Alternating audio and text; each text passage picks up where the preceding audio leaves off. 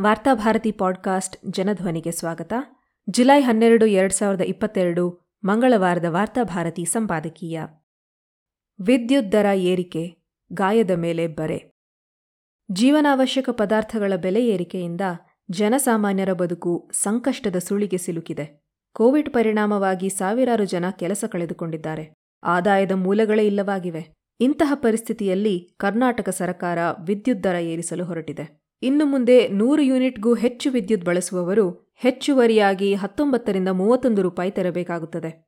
ಇತ್ತೀಚೆಗೆ ಏಪ್ರಿಲ್ ತಿಂಗಳಲ್ಲಿ ಪ್ರತಿ ಯೂನಿಟ್ ವಿದ್ಯುತ್ಗೆ ಮೂವತ್ತೈದು ಪೈಸೆ ಹೆಚ್ಚಿಸಲಾಗಿತ್ತು. ಇದು ಸಾಲದೆಂಬಂತೆ ಸರಕಾರ ಮತ್ತೆ ವಿದ್ಯುತ್ ದರ ಏರಿಸಲು ಹೊರಟಿರುವುದು ಸರಿಯಲ್ಲ. ಸರಕಾರ ಸಲ್ಲದ ಸ್ಪಷ್ಟೀಕರಣ ನೀಡಿ ವಿದ್ಯುತ್ ದರ ಏರಿಕೆಯನ್ನು ಸಮರ್ಥಿಸಿಕೊಳ್ಳುವುದು ಸರಿಯಲ್ಲ. ವಿದ್ಯುತ್ ಸರಬರಾಜು ಕಂಪನಿಗಳು ತಮ್ಮ ಮೇಲೆ ಬೀಳುತ್ತಿರುವ ಹೊರೆಯನ್ನು ಗ್ರಾಹಕರ ಹೆಗಲಿಗೆ ಹೊರಿಸಲು ಬಯಸಿದ್ದವು. ಅವುಗಳ ಮನವಿಗೆ ವಿದ್ಯುತ್ ನಿಯಂತ್ರಣ ಆಯೋಗ ಸಮ್ಮತಿ ನೀಡಿದೆ.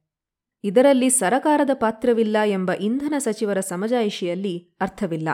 ತಾಂತ್ರಿಕವಾಗಿ ಯಾರೇ ಒಪ್ಪಿಗೆ ಕೇಳಿರಲಿ, ಯಾರೇ ಅನುಮತಿ ಕೊಟ್ಟಿರಲಿ, ತೊಂದರೆಯಾಗುವುದು ಜನಸಾಮಾನ್ಯರಿಗೆ, ವಿದ್ಯುತ್ ಬಳಕೆದಾರರಿಗೆ.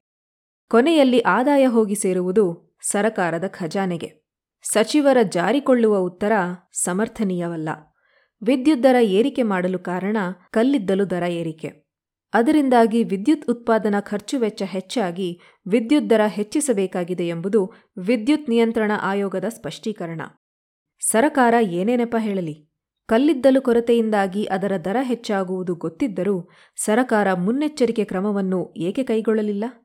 ಕೇಂದ್ರದಲ್ಲಿ ಮತ್ತು ರಾಜ್ಯದಲ್ಲಿ ಒಂದೇ ಪಕ್ಷದ ಸರಕಾರವಿದ್ದರೆ ಅನುಕೂಲವಾಗುತ್ತದೆ ಎಂದು ಹೇಳುತ್ತಾ ಬಂದ ಆಡಳಿತ ಪಕ್ಷದ ನಾಯಕರು ಇದಕ್ಕೇನು ಉತ್ತರ ನೀಡುತ್ತಾರೆ? ದರ ಏರಿಕೆಯನ್ನು ಸಮರ್ಥಿಸಲು ಕರ್ನಾಟಕ ವಿದ್ಯುತ್ ನಿಯಂತ್ರಣ ಆಯೋಗ ವಿದ್ಯುತ್ ಸೋರಿಕೆಯ ಇನ್ನೊಂದು ಕಾರಣವನ್ನು ನೀಡುತ್ತದೆ. ವಿದ್ಯುತ್ ಸೋರಿಕೆಯನ್ನು ತಡೆಯಲು ಎಸ್ಕಾಂ ಹಾಗೂ ಸರಕಾರಕ್ಕೆ ಸಲಹೆ ನೀಡುತ್ತದೆ. ಆದರೆ ತಾನು ನೀಡಿರುವ ಸಲಹೆಗಳು ಜಾರಿಯಾಗಿವೆಯೇ ಎಂದು ವಿಚಾರಿಸಲು ಅದು ಹೋಗುವುದಿಲ್ಲ. ತನ್ನ ಸಲಹೆಗಳ ಜಾರಿಗಾಗಿ ಕಣ್ಗಾವಲು ವ್ಯವಸ್ಥೆಯನ್ನು ಮಾಡುವುದಿಲ್ಲ. ಕಲ್ಲಿದ್ದಲು ಬೆಲೆ ಹೆಚ್ಚಾದಾಗ ವಿದ್ಯುತ್ ದರವನ್ನು ಜಾಸ್ತಿ ಮಾಡುವ ಸರಕಾರ ವಿದ್ಯುತ್ ಸೋರಿಕೆ ತಡೆಯಲು ಯಾವ ಕ್ರಮ ಕೈಗೊಂಡಿದೆ? ವಿದ್ಯುತ್ ಮಂಡಳಿಗಳ ಬಿಕ್ಕಟ್ಟಿಗೆ ಇನ್ನೊಂದು ಕಾರಣ ವಿದ್ಯುತ್ ಬಿಲ್ ಮೊತ್ತದ ಬಾಕಿ.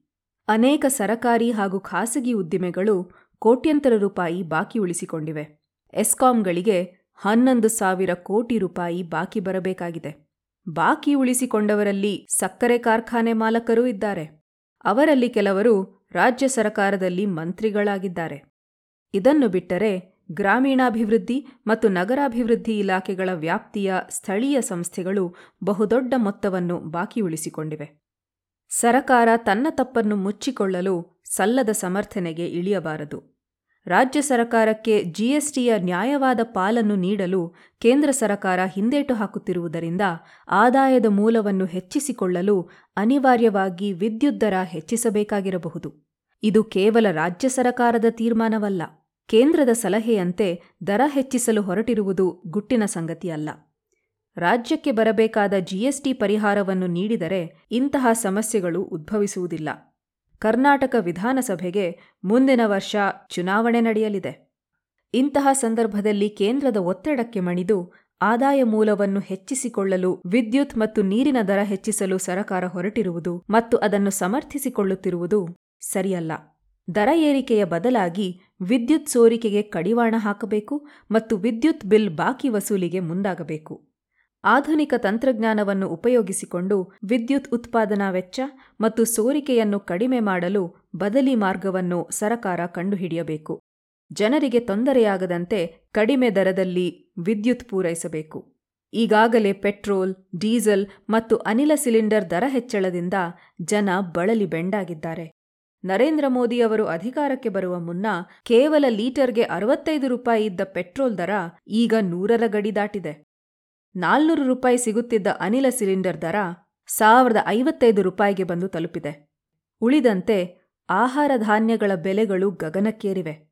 ಇಂತಹ ಸನ್ನಿವೇಶದಲ್ಲಿ ವಿದ್ಯುತ್ ದರ ಜಾಸ್ತಿ ಮಾಡುವುದು ಗಾಯದ ಮೇಲೆ ಬರೆ ಎಳೆದಂತೆ. ಹಾಗಾಗಿ ಸರಕಾರ ವಿದ್ಯುತ್ ದರ ಏರಿಕೆ ಪ್ರಸ್ತಾವನೆಯನ್ನು ಕೈಬಿಡಬೇಕು.